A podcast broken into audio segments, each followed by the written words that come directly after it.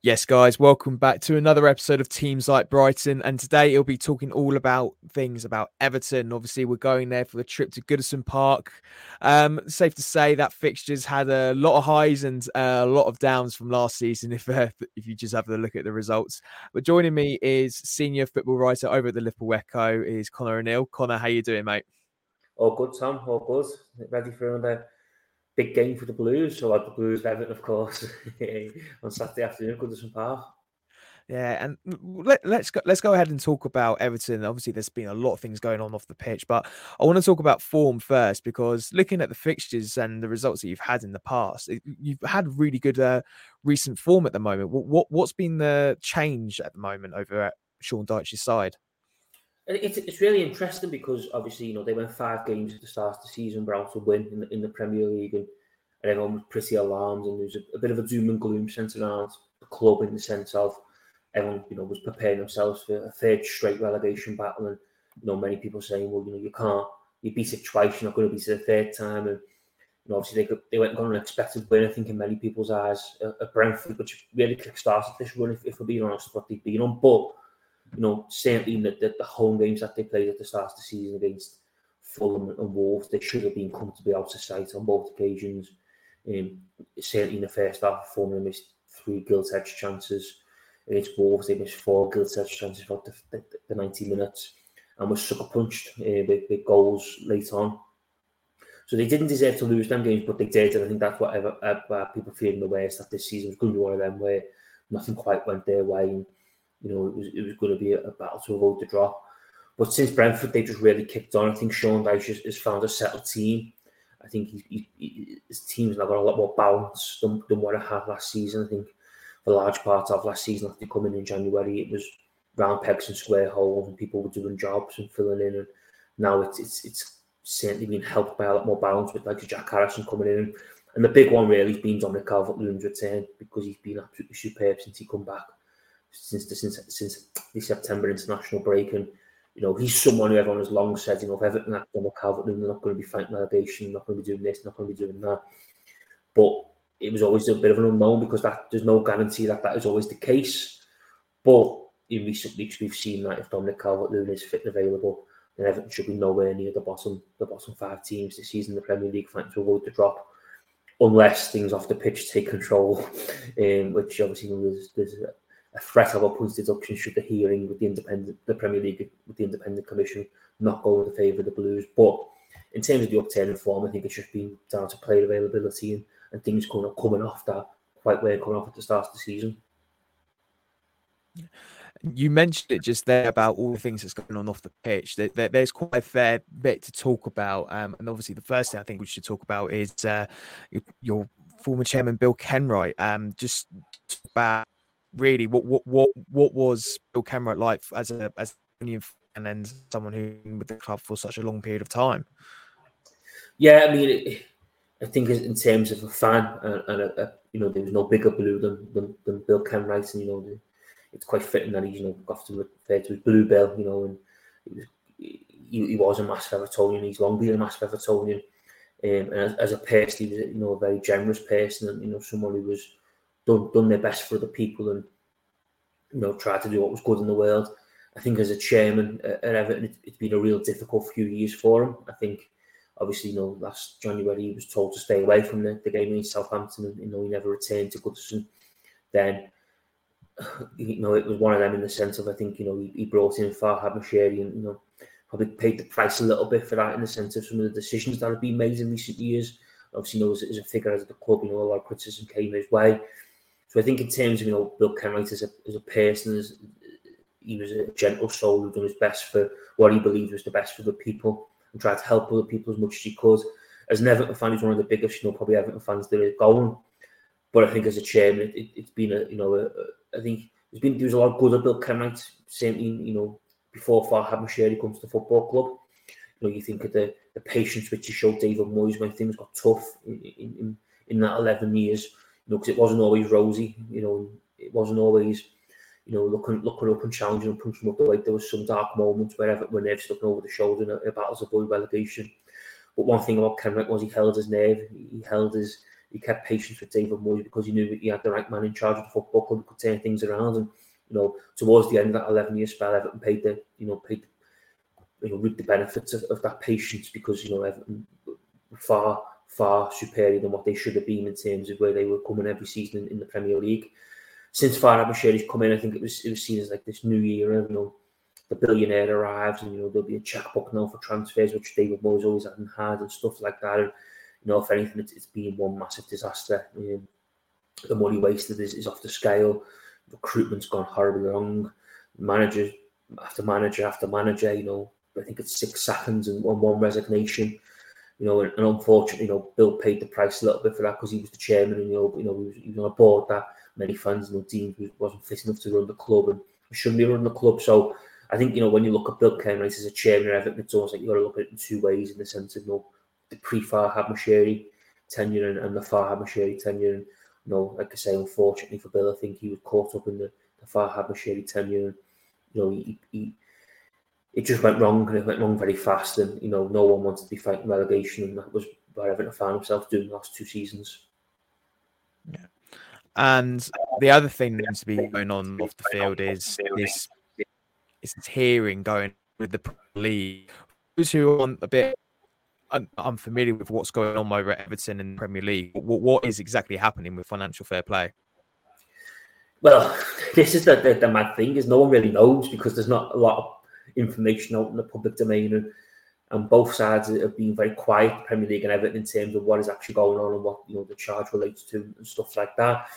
Um, I think the big thing or the big take takeaway um, is that obviously this hearing is now finished, it's been completed, and the outcome of this hearing will be made by the independent commission and independent commission only. The Premier League will have no say in, in, in what is the punishment or you know whether Everton are found guilty or, or not guilty. Everton have long denied that they've done anything wrong. I think that's worth pointing out. You know, since this news broke in March that they've you know, been referred to an independent commission for a breach of uh, profit and sustainability rules. Everton have long denied that they believe that they're innocent, they've done nothing wrong. Um, but in terms like what is actually known, and no one really knows what's going on at the minute. It's all very cloak and dagger, and you know, uh, obviously there was a newspaper report come out last week about you know Everton facing the, the Premier League recommends Everton face a 12 point deduction if they are found guilty because the Premier League want to enforce the harshest um, punishment possible.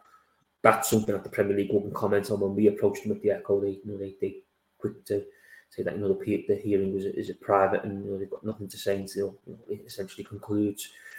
So I think at the minute it's just a waiting game, waiting game to see how things, you know, why when we don't even know as things stand when when the, the outcome of the hearing is going to become public. Um, there's been no there's been no indication of when it could come. It's just it's it's over now, and it's just a, a matter of waiting to see what comes of it. But yeah, it, it the, the, charge relates to a, a, breach of profit sustainability rules in terms of having accounts. Um, it's only the one charge. I think that's worth putting out. You know the hundred not that Manchester City are, facing with the Premier League, but yeah, in terms of actually what it actually relates to and stuff like that, no one really knows at the minute. It's all very very quiet, and I think it's just a case of a waiting game to see when this outcome drops and then what is released into the public domain as a result of that. So safe to say that, that there's a lot, lot of things hanging in the balance at the moment for Everton. But one thing that's for sure is your new ground. Um, talk, talk us about that. How excited are Evertonians to get this new ground? Yeah, I think it's the one shining light at the minute at the football club. I think, you know, like you say, there, there's been a lot of off, there's a lot of off the field noise, as Sean Dyche likes to call it, and and just when you think that noise is quieting down, something else comes along that you know takes centre stage. Uh, it's certainly not been a quiet time when you're covering the football club, that's for sure. But yeah, the, the new stadium is, is certainly something that you know I think supporters are absolutely relishing getting in there. I think you, know, you look at like Brighton and, and you know Arsenal and Tottenham and, and other clubs who've moved to you know new modern day stadiums and how good they are. And, you know, that's where Everton fans are, are long of. I think there'll be there'll be tears shed when people leave Goodison Park. Obviously, it's been a, a, historic home for the Blues for a long, long time now. But I think everyone accepts that. Everton, to for Everton to move forward and compete in this, you know, modern day football era, they've got to have a, a, a modern, you know, state of the art stadium. This you know, the stadium at Bramley-Moore Dock will be.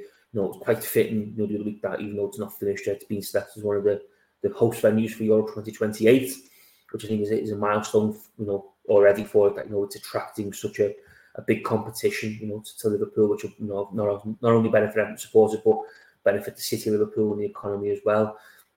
But yeah, I think it's just you know it's, the one shining light at the minute. And I think it's now getting very real as well. You know, when you go past, you know, I go past there quite a bit, obviously, on my journey into the, the Liverpool Echo office, and you know, it's gone from kind of you know a structure, a bit, a bit of a frame to now, you know, the literally the stadium being built, and now they're working on the inside in terms of putting seats in, you know, putting speakers in. You know, I think the plan soon is that in a few months the pitch will start to be laid and stuff like that. So it's all becoming very, very real now. And I think although there'll be sadness when Everton leave Goodison Park, I think every Everton fan accepts that you know the club got to make this move because if they don't, then they'll be left behind because they've already been left behind when you look at other clubs. You know, certainly Brighton is one of them who've left Everton behind. So this is a move that Everton need to make, and I think it's one that fans are excited about because, like I say, what's been a tough couple of years, it's been the one, the one shining bright and the one shining light in, amongst the club supporters that they've got something to look forward to. Now let's go, let's go back to what's going to happen over at Goodison Park because, uh, like like I said earlier, it, last season the fixture on both games was, shall we say, highs and lows on both for both teams. Really, four one win for you know over at Goodison Park around New Year's Day, uh, well during the New Year, and Everton come back to the Amex and they. Uh, well, from my perspective, it's nothing short but a freak result, really. A 5 1 win, thrashing um, of Sean Dyche's from Sean Dyche's side by far and away the most shocking I've ever seen at the Amex. Really, did you guys see anything of this coming your considering form you going going into that match? No, I think is the uh, is the answer. No one saw that coming. I think I think some maybe thought we might sneak a one 0 um, you know, and that could be a real back to back to the wall performance. We might nick a goal and then just defend for, for, for the rest of the game. But no, no one no one saw the 5 1 win coming. Um, no one predicted that. I, I, don't think anyone was a, a man would even produce thought everyone have scored five goals in one game, let alone let, let, let alone against Brighton. But no, no one no one saw that coming. And I think in the end, ultimately, it was the victory that kept them up because it was the the one victory on the, the one weekend where all the relegation rivals lost that moved them that that few points clear at the, the bottom the bottom three. So yeah, no one no one saw that coming. And you know that was probably I think that the big, the biggest result of Sean Dyche's tenure so far was obviously Bournemouth on the final day of last season when they wanted to stay up because obviously if they hadn't won they'd have been, they'd have been relegated with the fact Leicester beat West Ham. But I think in terms of performance, it was certainly that Brighton game last season where everyone kind of went, wow, you know, that was unexpected and no one quite saw that coming. Especially well after what you know Brighton had done to Everton at Goodison Park just a few months earlier, January when they when they ran riot. So yeah, no one no one saw that coming. And I think that laid the foundations though a little bit for this season in the sense of that gave you know a bit of a blueprint in how Everton can play away from home because that's one of the big things of, of this season. I'm sure we're going to come into it a bit more, but Everton have been better away from home this season than they have at Goodison. A lot of their better performances have come on the road. You, know, you think of Brentford, Aston Villa in the Carabao Cup, West Ham last weekend. You know, they, they, they, they're, better on, they've been better on the road than they have at home. And it almost felt like Brighton last season was the the blueprint in which Sean Dyche stumbled across perhaps in, in terms of how to set his side up away from home to get the best out of them. And um, yeah, so no one saw it coming, but it was a, a much appreciated three points given the position Everton found themselves in at the time when everyone was nervously thinking, you know, the, the, the end is near. Yeah, and well, let, us go ahead and talk about the match. Um, what, what what's the team news? What's the latest over Everton, and uh, who are the players that Brighton really need to keep an eye out for? I think obviously in terms of team news, Everton have got no new injury concerns, which I think has been a real boost for Sean Dyche in recent weeks. Only uh, Seamus Coleman, who, who, will play, who for the under 21s on Saturday against Manchester United, but you know he's nearing a return, but we don't expect to see him probably until after the international, the November international break now. And Dele Ali and Andre Gomes is, is still some some time away in terms of you know where, where, where their fitness lies. So I think Sean Dyche have a, a full strength strength squad to, to, choose from. I think the big the big place to look out for uh, uh, Jarrad Branthwaite at the back, who's been absolutely superb since coming in against Wolves uh, at the end of August. He, he was a player Everton. He was kind of one of them players where Everton fans wanted to see more of, but Sean Dyche didn't perhaps seem willing to put him in at the start of the season. Um, but since he's come in, he's been absolutely superb. His, his form was rewarded with a, a, new contract a few weeks ago. But he's someone who's really caught the eye. You know, it's almost shades of John Stones when he was Everton a couple of years ago in that calm, composed figure at the back, comfortable on the ball, can use both feet, and you know already you know in true Everton style fans are you know talking about how well we won't be seeing him for a long time. Eh, we won't, we won't be seeing him forever because he'll be off next summer because he, he's that good. Um, and, and you know people are saying you know clubs like Manchester City should be taking a close look at him. But I'm really intrigued to see how he does tomorrow because if Evan, if Evan Ferguson plays with him for Brighton, I think is absolutely superb um, and one of the real stars of the Premier League.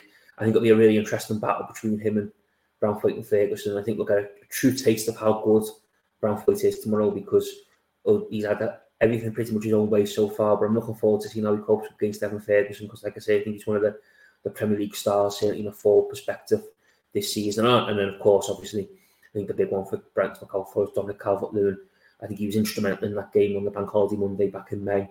Um, and, you know, obviously set up two goals and you know, he's, he's been instrumental since he returned since September, this September international break. And like I said earlier as well, it's no surprise that Everton's upturning form has coincided with the return of, of Dominic Calvert-Lewin. And I think the other one, you know, to look out for is, is Abdoulaye Doucouré. He, he signed a new contract today, and obviously he got two against uh, Brighton at the Amex back in back in May. And he's someone who I think perhaps goes under the radar a little bit in the role he plays. He plays you know, just in front of the, the midfield two and behind Dominic Calvert-Lewin. Um, but he's someone who puts himself around the pitch, puts a real shift in. And talking to Sean Dyche on Thursday, you know, he revealed that at the London Stadium last weekend against West Ham, Doucouré ran 13.5 kilometres. And he was saying, you know, that was just like a, you know, it's an enormous shift that for, for a midfielder you know, essentially should be playing off the striker, but, you know, just really puts a shift in for the team. So I think he's someone that they're the three I would look out for. But I think that the, the, the real thing I'm looking forward to is the battle between Evan Ferguson and and Jarrad Branthwaite because I think that'd be an interesting one to see uh, who comes out on top.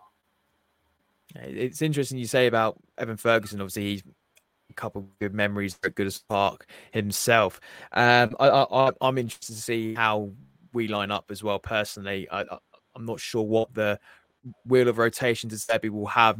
The Ajax just around the corner, but all, all indications are that Ferguson starting again who for me has just been classic to watch. I mean, he's only 19 years old and he's breaking records and actually um, matched a similar record to that of Wayne Rooney when he was um, at Everton, I believe, when he scored 10 goals in the calendar year, first teenager to do it, and then Ferguson repeated that feat. It's a, a sign of what what is to come from this young man, and he's a player. It was interesting at Fulham last week. Um, he got the goal, but really he didn't offer much. But that's that's the kind of player Ferguson can mm. be at times. He can drop back deep and help the wingers out. But then if he gets that opportunity, that space, and if he gets that right touch and that shot, he's he's dangerous from that. He never he doesn't really hit the ball hard, doesn't strike it hard, but he can place it so well that it makes it hard for goalkeepers to reach. So um, it'd be interesting to see how Branthwaite will challenge him on that, and uh, whoever his defensive partner is. Who, who who's it that usually uh, partners up with Branthwaite at back? Is it Tarkowski still? James Tarkowski, yeah, he's, he's captain now as well. Tarkowski, in, in absence of Seamus Coleman, which obviously we, we won't expect to see. But yeah, and to be fair as well, I think that's again that's another been a big boost for Sean Dyche is that last season he was a lot of chop and change at the back. Obviously, when he come in, it was kind of Coady and James Tarkowski, but a few games in, Coady dropped out. Then Michael Keane come back in. Michael Keane ended up struggling, dropping out, and Yerry Mina come in for the final few weeks of the season.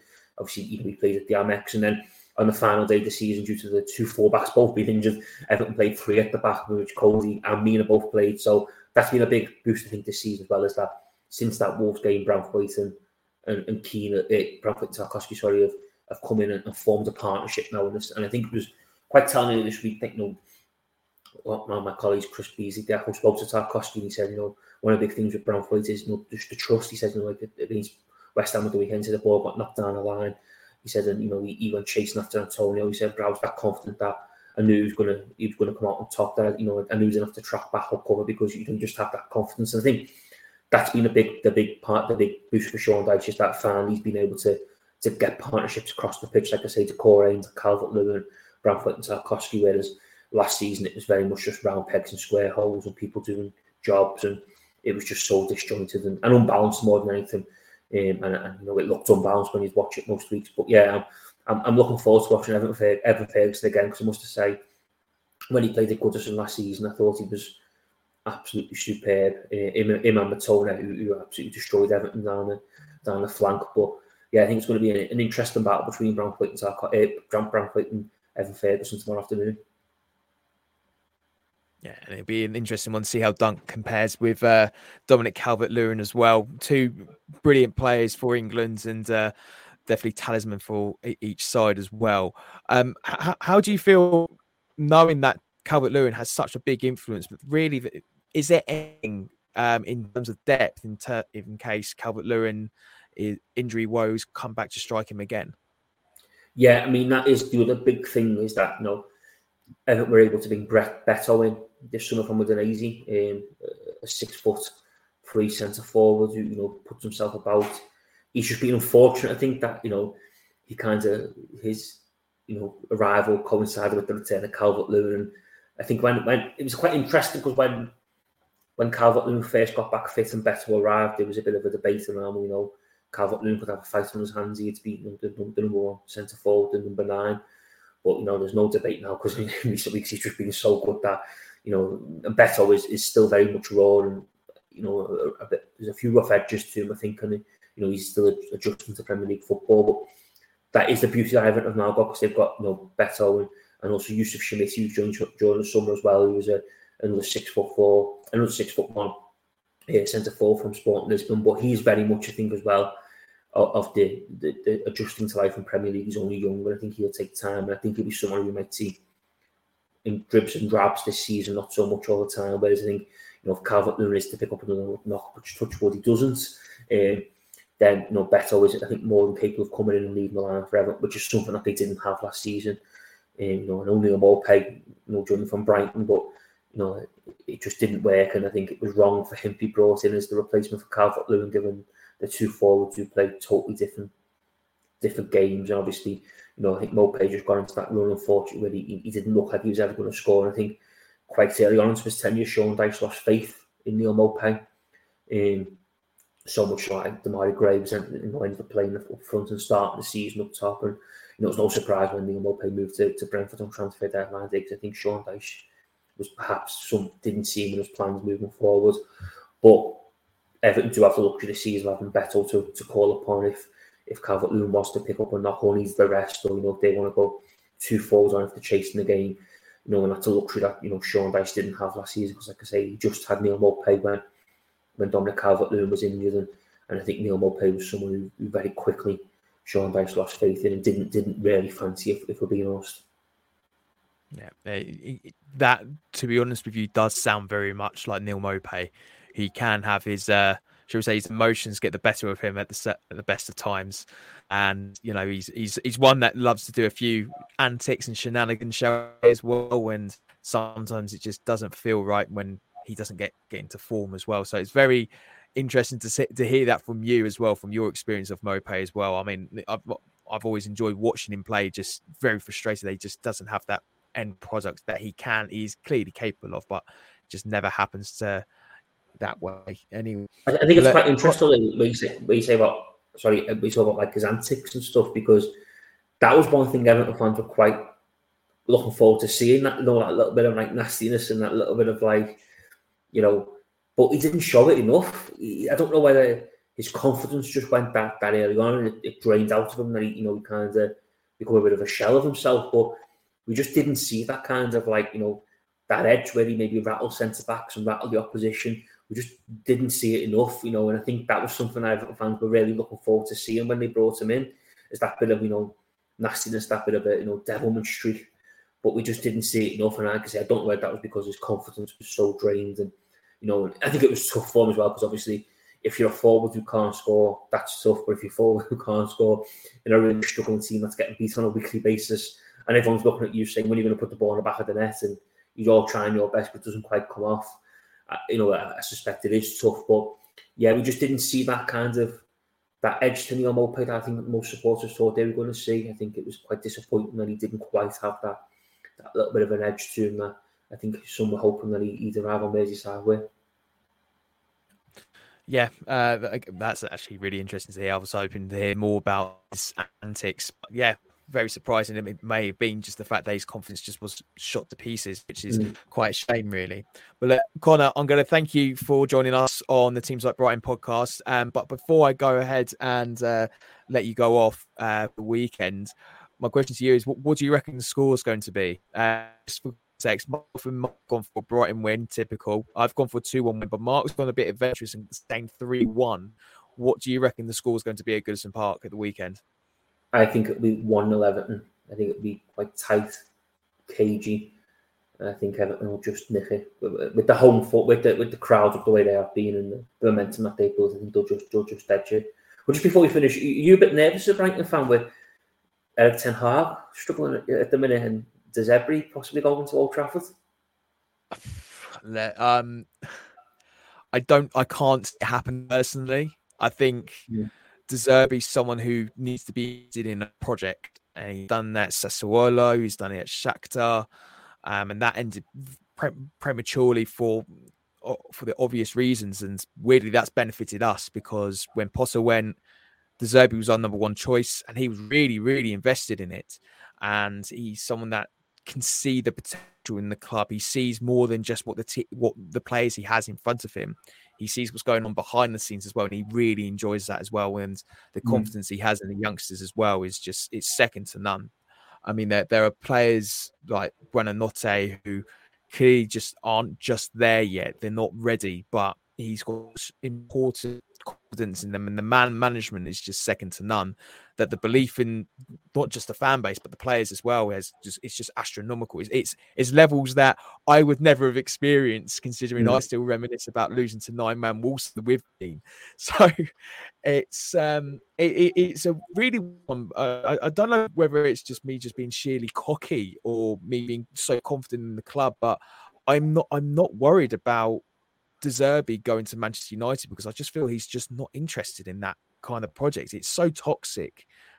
United at the moment, like you know, Gary Neville talks about the roof leaking. Their training facilities are dated. Their strategies all over the place. Their recruitment ideas are non-existent at the moment. I mean, their transfers in the summer were shocking in comparison to the confidence that they had in Hart from May onwards, you would expect them to get the players that he he really but meant to be. Um, so I can't I can't personally see te- uh, De Zerbi getting the chat. Will Brighton give him the nods? Yeah, of course. Yeah, I think we've got a strategy in place where we're happy for people to go if they want to and speak to people. Um, that was the case with Potter. I can't cannot see De Zerbi going to Manchester United. I just I just think it's not it's not his kind of vibe at all. Yeah, so, uh, I, I only asked because I was at the Everton press conference yesterday. I was talking to a few of the, the national newspaper journalists, and we was obviously talking about Man United. And De Zerbi was the one name that kept popping up as a, as a possible, you know, solution to, to, the, to the problems at Old Trafford. But yeah, I, I said I, I think he'd be mad to go there. I think for what he's done and the credit he's built up to go there, I think he's just a club that eats up and spits it out and very similar to what happened with Potter at Chelsea, wasn't it? You know, I, I just think it, it's that type of machine where it, it's just you know it's toxic and you'd be, be better stay away from the place. But I do think if Manchester City come calling and Pep decides to depart, that he could be De Zerbi could be the one who they go for. Well, it's funny you say that because I think Guardiola said to a few players before that, you know, De Zerbi is going to be a Man City manager in the future. Whether that's going to be his successor is mm. a thing coming. But I do, I can see it happening. I can see him going to City more than United. And to be honest with you, if De Zerbi ball goes into that City squad, that's frightening to think about. And I know we talk about. Guardiola being so instrumental in in the we now play the football now and the way we see and appreciate it now. But I think De Zerbi's cooking something that is going to frighten a lot of other managers. And as well as that, I was going to say, in the summer he was linked to the AC Milan job, and that's that's his club. That that is the team that he grew up loving and supporting, mm. But he wasn't interested in that. So he's quite clear his head's screwed on lately. He he knows that it's not just a name he's thinking about. It's what what's going on there. He sees the bigger picture, and like you say, uh, with United, I think he would be absolutely bonkers going there. He really would. Yeah, I agree. I think I think he'd be totally the wrong move for him. And I think you look at Graham Potter, he's someone wasn't built up probably not as much credit as De Zerbi, but you know, got a lot of credit at the bank and yet, you know, that one bad move to Chelsea's just, you know, feels like it's derailed him a little bit now, doesn't it? And he's kind of left in the wilderness of where where he might go next. But yeah, I, I just thought it was quite interesting because obviously I think Ten Hag's not too far from the choppers if they, they continue and I'm sure De Zerbi will. No, he's not. The name, the name on all United fans' lip, but he, he, he, should be given what he's done at Brighton and what he what he looks like he could achieve in football. And it'll be interesting to see how Manchester United keep on going. If uh, if not Old Trafford keeps falling down, or if uh, they actually get something going for them, uh, that remains to be seen. But Connor, thank you so much for your time. Really appreciate it, mate. Um, enjoy the weekend. Uh, are you going to the match? I am indeed. Yeah, I'll, I'll be there for Liverpool. That on. happy days. And as always, guys, if you if you fancy reading up on more things about the Everton, um, be sure to look it up over at the Liverpool Echo, the world famous Liverpool Echo. Um, all the details for on Everton, the football club, and what's going on there as well. Um, until then, guys, uh, Connor, once again, thank you so much uh, for your time. Really appreciate it. And no, for the listeners. Great stuff. And listening, thank you so much. Continue to like, subscribe, and listen to all the platforms, wherever you listen to it. And as always, guys, up the Albion.